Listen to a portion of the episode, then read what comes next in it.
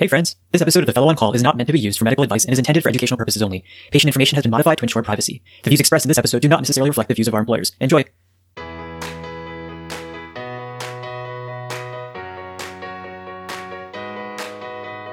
Hey everyone, and welcome to another episode of the Fellow on Call, the HEMONC podcast. We're coming at you from Rouleau University Medical Center. I'm Ronak.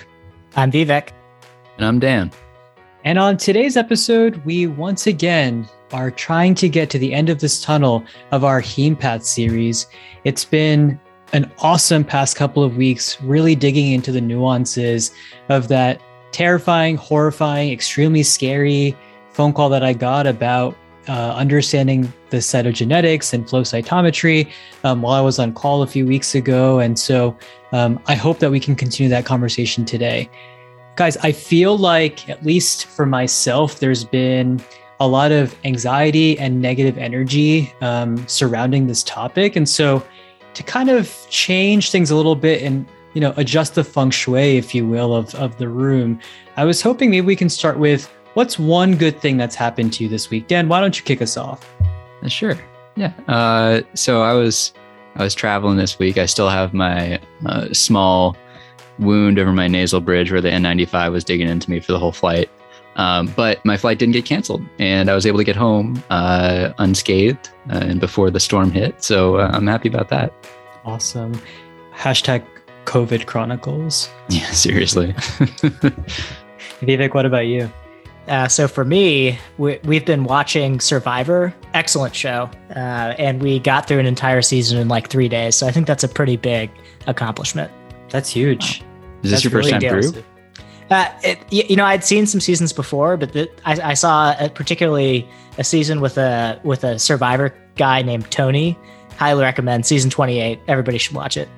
Oh, very cool. And also, just for the record, everyone, um, I, I, briefly was confused between Survivor and Lost, and that now makes a lot more sense. Okay, one's reality, one's different. not reality. yeah, I know they fake all that Survivor stuff. yeah. yeah. Um, you know, I guess for me, my birthday's right, right around the corner. I know it didn't happen already, but it's kind of been the thing I've been looking forward to recently. So, um, another year older and maybe another year wiser. We'll see, to be determined. Well, guys, I guess we should dig right into our episode and not keep our listeners waiting any further. Let's go ahead and continue our journey down HemePath.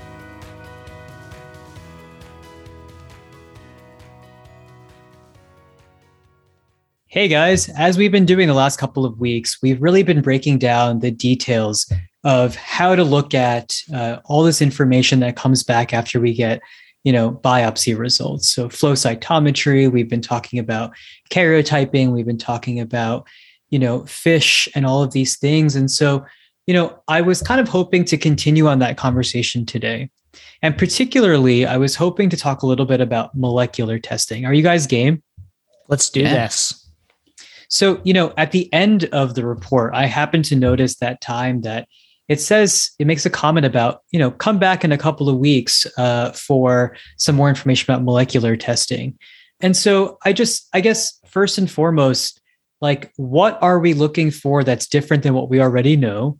And, you know, as a follow up question to that, I hope we can also talk about some of the clinical utility of some of this information that we're seeking you know, I'm, I'm going to start off with just talking about what's the purpose of molecular testing. And then Dan will get into the specific details about how it's done and what it is. Yeah. So, on a broad level, the big thing is to know is that it's PCR testing. So, whenever you hear the word molecular, think PCR based testing. We're, we're now talking about the genotype. So, we talked about the phenotype before with flow cytometry and IHC. And in a previous episode, we went over parts of the genotype with cytogenetics. Remember that with cytogenetics, we're looking for larger genetic changes, chromosomal deletions, inversions, translocations, things like that. What this molecular testing is doing for the genotype is we can find much smaller changes. We can find single base pair changes, or we couldn't do that with the cytogenetic testing, whether that be karyotype or fish. So in this case, with this molecular testing, we can find uh, much more detailed genetic changes. Um, and by doing so, we can do two big things clinically. Bucket number one it allows us to risk stratify patients. So certain gene mutations are associated with higher risk disease. So gives us prognostic information. Another really important thing is that it helps us determine treatment options for patients. It tells us are there targeted treatment options available. It, uh, you know, now whenever you see some of these commercials, they talk about all of these new drugs and variety of cancers, which are pills. And these pill drugs are basically targeted therapies for specific gene mutations that we can find with molecular testing. Those are the two big, broad categories that is the most important to remember. And then there are some other nuances that we'll talk about throughout this discussion. So, Dan, tell us a little bit about how molecular technique works. Yeah, sure. I'd, I'd love to. We're going to get kind of into the weeds with this one. I think uh, it's it's really the only way only way to go when you're talking about some of this molecular testing. Take it away. Um, so yeah, so for single gene uh, assessments, when you're looking at a single region that you just want to amplify and, and you're looking for, and this could be a breakpoint region for a, a hallmark translocation like the Philadelphia chromosome, or something like a, a known gene mutation, a single single nucleotide change, something like that that you're looking for that's specific to a patient's tumor. This uh, PCR technology works by using an enzyme to amplify DNA.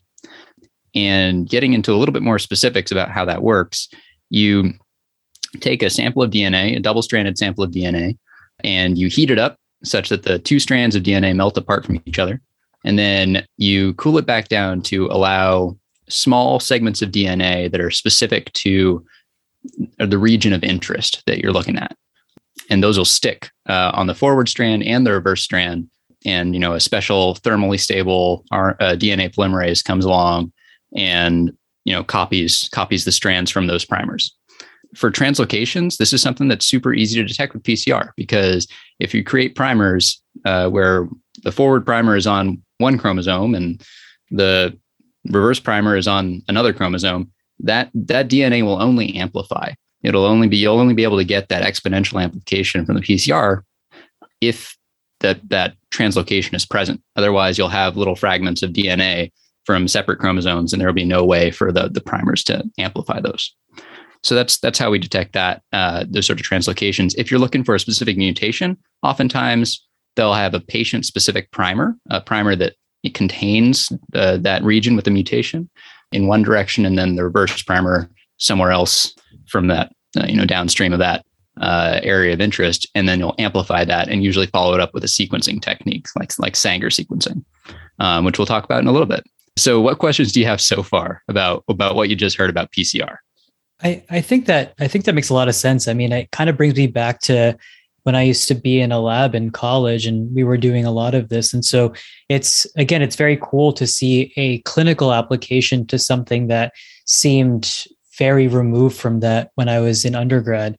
Um, you know, I guess I guess the one thing that I wanted to clarify from you guys is, you know, this sounds very similar to um, when we talked about things like like like fish um, and so I was just curious if you could comment maybe what the differences are and how this maybe is useful, but in a different way. Yeah, so I want to highlight a couple of really important differences between fish and molecular testing. We've talked about how both of these are getting genetic information of the genotype. The big thing is with fish testing, you're looking for larger chromosomal changes on the order of thousands of bases. So you need to have thousands of bases that broke off and rearranged themselves somewhere else, or thousands of bases that got deleted.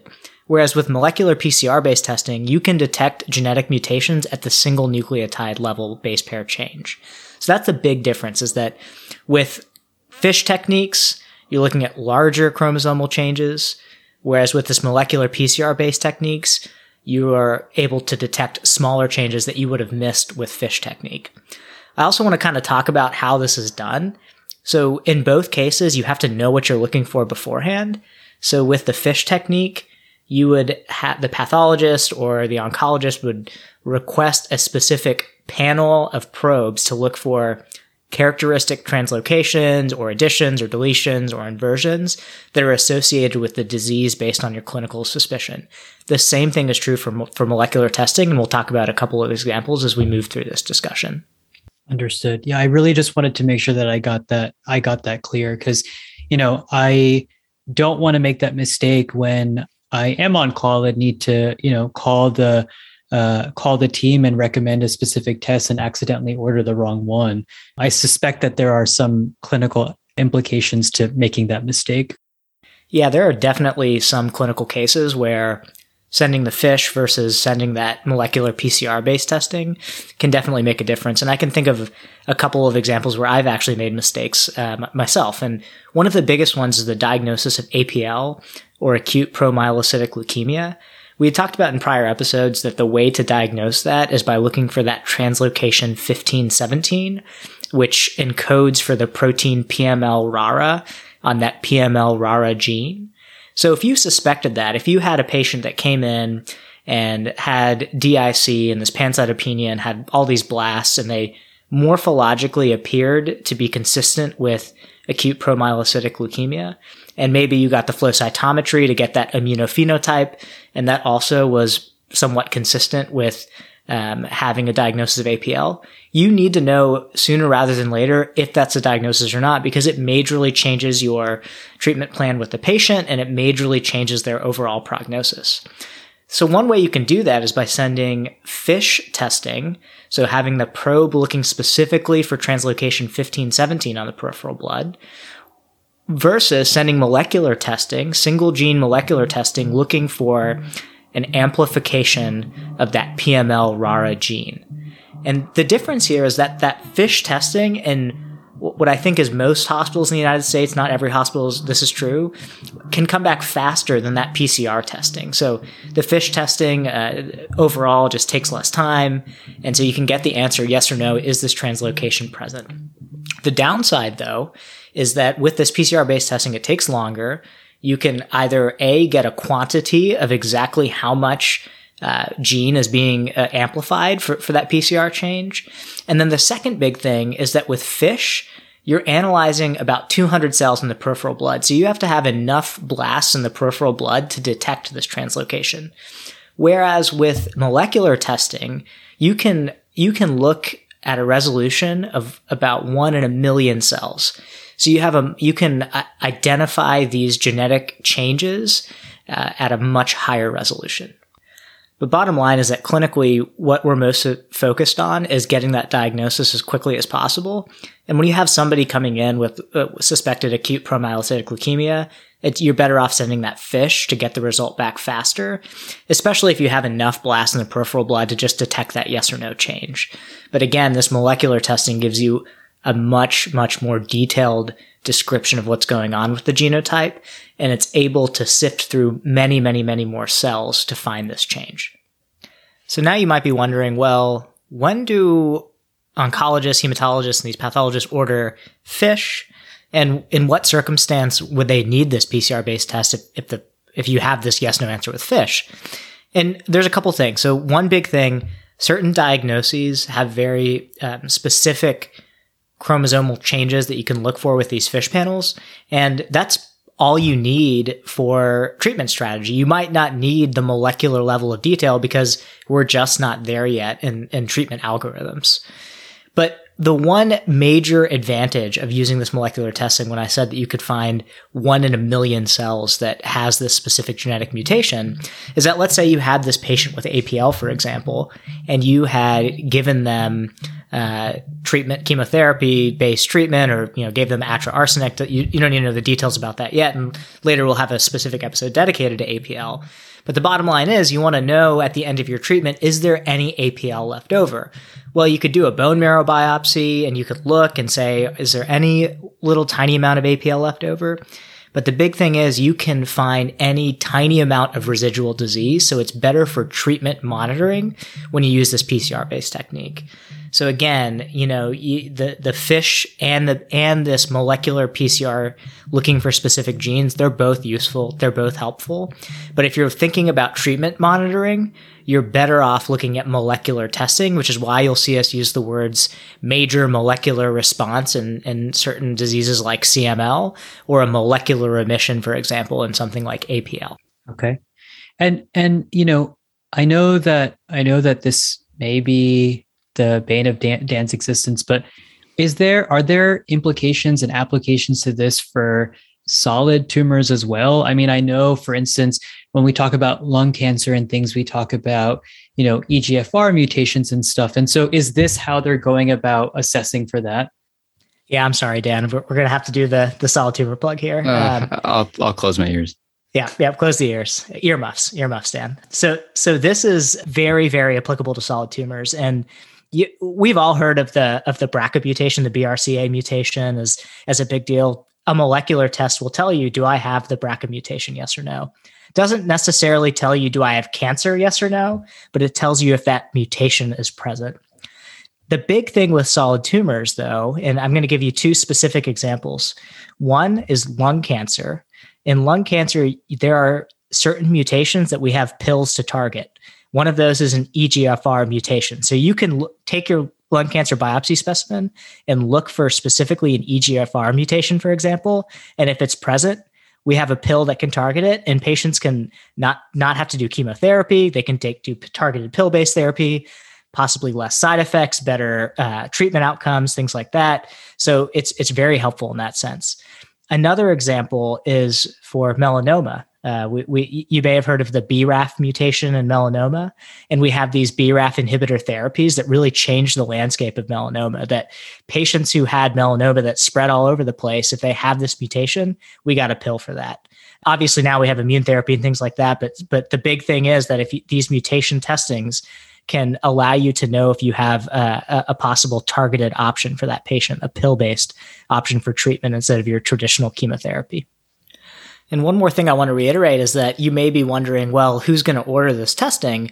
This is done by the oncologist uh, and sometimes done by the pathologist reflexively. But the big thing here is that we can either look for single gene mutations like this EGFR or BRAF mutation, or we can run a panel of tests that Dan will describe about here in just a little bit about how we can uh, really get to knowing multiple mutations at once rather than looking for a single gene mutation.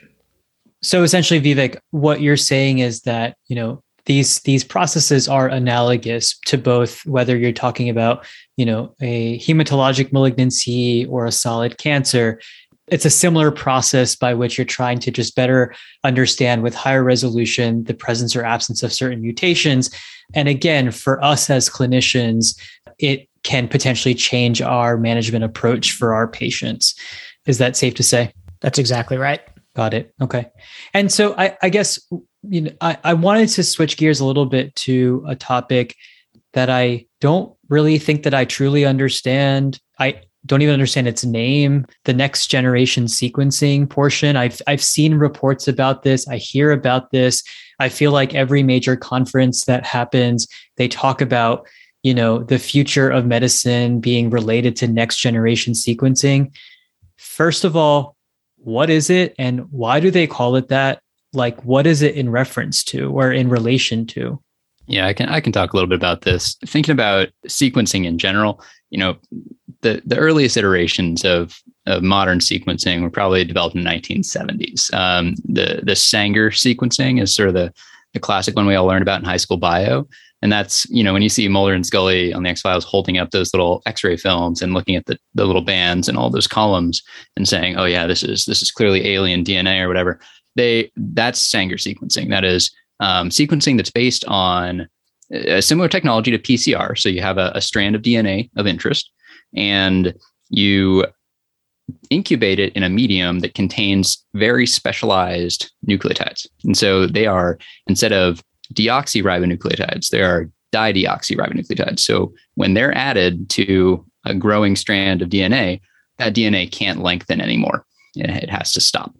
And so those bands that you saw on the on those X-ray films are just fragments of DNA that run on a gel. And because they're terminating after each nucleotide is added, you can basically measure the lengths of the strands and, and de- derive a sequence from that. That was modernized in sort of the 90s 2000s range uh, to basically use fluorescent fluorescent nucleotides that would give off a reporter signal after each cycle.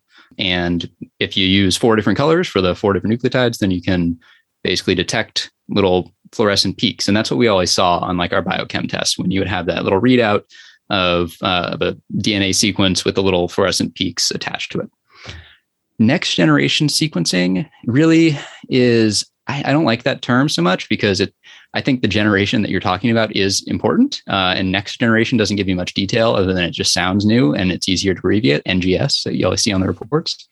But I prefer massively parallel sequencing to describe a lot of these modern sequencing techniques. And uh, really, this takes me back to some of my earliest um, research experience back in high school. Uh, I was working on a comparative genomics project, and it required me to use only this. Yeah, super casual. Only oh my god, I should have been you know out partying or something. I realize now in retrospect, but I had to play catch up on that in med school but the uh, you know th- this project basically required me to use a web tool that was uh, allowed me to sequence or not sequence to align homologous sequences of DNA, and that was very useful when I'm comparing genomes between gibbons and people and gorillas and all that stuff. But I didn't really understand why everyone else in the lab was so excited about it. I'm like, yeah, it's kind of cool for this project, but like, what's the big deal? It turns out that type of technology, a computer that's able to take a bunch of sequences of DNA and figure out which regions align, which regions are overlapping, is super important and essential for this type of NGS or massively parallel sequencing technology. What happens is a DNA sample is taken and it's broken up randomly into little fragments of DNA. We're talking like 50 to 300 base pairs. And that is then melted down, amplified. It's basically, it, these technologies all rely on these very proprietary little holster molecules, basically, that attach to these random fragments of DNA and then allow that to attach to some substrate like a like a glass bead or a glass slide something like that those strands are then amplified just to make sure you can get a good signal out of them with traditional pcr and then a fluorescent type pcr like we would see in the modified sort of updated sanger sequencing techniques um, a fluorescence based amplification process then takes place so that you can see kind of what nucleotide is being added to each of these clusters of amplified DNA fragments. And so all of these, you know, hundreds of millions of fragments are getting sequenced at the same time with each cycle. Uh, each time they're building, you know, it's it, there's an image being taken, and all those sequences are being generated. And a computer then takes those tiny little fragments and lines them all up to eventually create a coherent and complete sequence of the genome. Um, it's an incredibly sophisticated and kind of cool technique. It's uh, it's tricky because obviously you're depending on aligning these little fragments. So uh, there's some redundancy that's required to make it reliable. A lot of the these regions of the genome, especially the important ones, if you're doing exome sequencing, are going to be sequenced many many times over. You know, many fold in depth of sequencing. They would say, and so that's that's pretty cool. There are also technologies that allow DNA from different sources to be sequenced at the same time. They can multiplex samples from different people and and sequence them all at once, and it allows for a lot of efficiencies uh, that allow for us to sequence genomes, entire genomes, in you know a week instead of ten years, like it took us to do the first time with basic Sanger sequencing. So, really exciting technologies. Uh, one major pitfall for it is that you cannot really determine accurately the length of sections of large nucleotide repeats um, so you know, these NGS uh, technologies are not optimal for doing that. There are other things we can do to assess those. In general, when we see NGS, you're talking about massively parallel computer uh, computer based sequencing. It sounds like something out of a sci-fi movie. It's pretty cool. It sounds like X Files.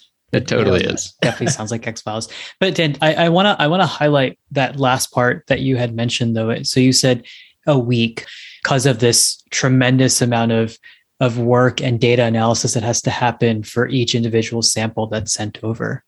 Yeah, and you know there are ways to sort of increase your efficiency. A lot of times we aren't doing whole genome sequencing or even whole exome sequencing when we're doing um, this sort of molecular testing on specific tumors. Like we already have a pretty good idea of what the diagnosis is. We know that there's a, a fairly circumscribed number of genes we need to look for for risk stratification or for treatment planning, and so a lot of these panels will basically only look for a certain number of genes. It'll they'll sequence a certain number of known genes that are implicated in these things. And so that can help a little bit in terms of how long it takes to do these tests. But ultimately, these are technologies that are not available widely. It's not something that we're running PCR in our own labs here. We're sending them out to other companies. They're batching them, running them with many, many patient samples at once to increase sort of operational efficiency and, and reduce cost.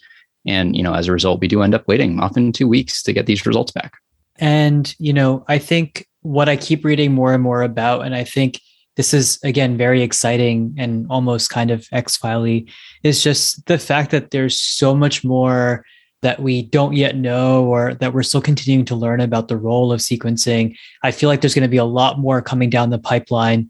And uh, I'm not sure what you guys have heard if you agree with that statement, but it certainly seems like this is an opportunity for us in medicine, especially as we all try to move towards this idea of like personalized medicine and, you know, trying to make sure that we're that we're tailoring our treatment approach for each individual patient. That's absolutely right. And you know, we're hoping that these processes become more and more and more efficient so we can get an answer faster and faster. And that, that'll happen with time, I'm sure, as, as all technologies do. But what you said is exactly right. You know, right now, if we, well, exactly what Dan is talking about. So when we started this conversation with molecular testing, we were talking about single gene molecular testing, meaning I have a lung cancer specimen and I'm looking for EGFR mutation, or I've got this leukemic cell and I'm specifically looking for that PML RARA uh, uh, P- PCR change. And those are, are done much more quickly because you don't have to do all this parallel sequencing. But at the same time, you're only looking for that single mutation. You're not looking for all of the possible mutations that could happen with lung cancer. And now, if you look at the past decade for, let's just take lung cancer, for example, the number of targetable mutations that we have is insane. And it's changing like every month almost. You, you, know it's it's almost like we go 3 months and there's a new drug out and there's a new targetable mutation. And so as we do all of this sequencing we have a lot of information get a lot of different mutations and the big question is one can we target it? And two let's do this informatics research to say with this gene expression profile, these sets of mutations, what does that mean for prognosis? And how does that predict outcomes to specific treatments? And that's where the field is heading in the future. And we already see that in some diseases. Uh, for example, for AML or acute myeloid leukemia, certain molecular mutations changes your risk profile and it'll change your treatment approach and treatment strategy change the conversation you have with patients and, and, so it's it's a really big thing that's happening within both heme malignancies and solid tumor malignancies that's really awesome and i knew when i was getting into this career or thinking about this career i knew there was going to be a lot of changes but it's it's fascinating and kind of exciting to definitely be kind of at the forefront as all of this is happening I'm very curious to see where this even goes by the time I'm done with fellowship. Well, guys, I, I want to thank you as always for just shedding so much light on this topic. I really feel like I'm at least again walking away having learned so much that I didn't previously know. You know, I, I, I feel like looking back at the last couple of weeks as we've sat down and and gone through the nuances of of these reports that we look at, just how much information is in there, how much valuable information is in there if one only takes the time to try to extract that information. So I want to thank you as always for sharing all of that with me. Yeah, absolutely. Uh, and I've, I've got my take home point, and I'm going to let Dan have his take home point for the molecular testing. So, one thing I have to say is that anytime you guys look at these molecular report panels or these NGS large sequence panels, just remember risk stratification and targeted treatments. Do we have a targeted treatment for this? And th- those are two important things to remember.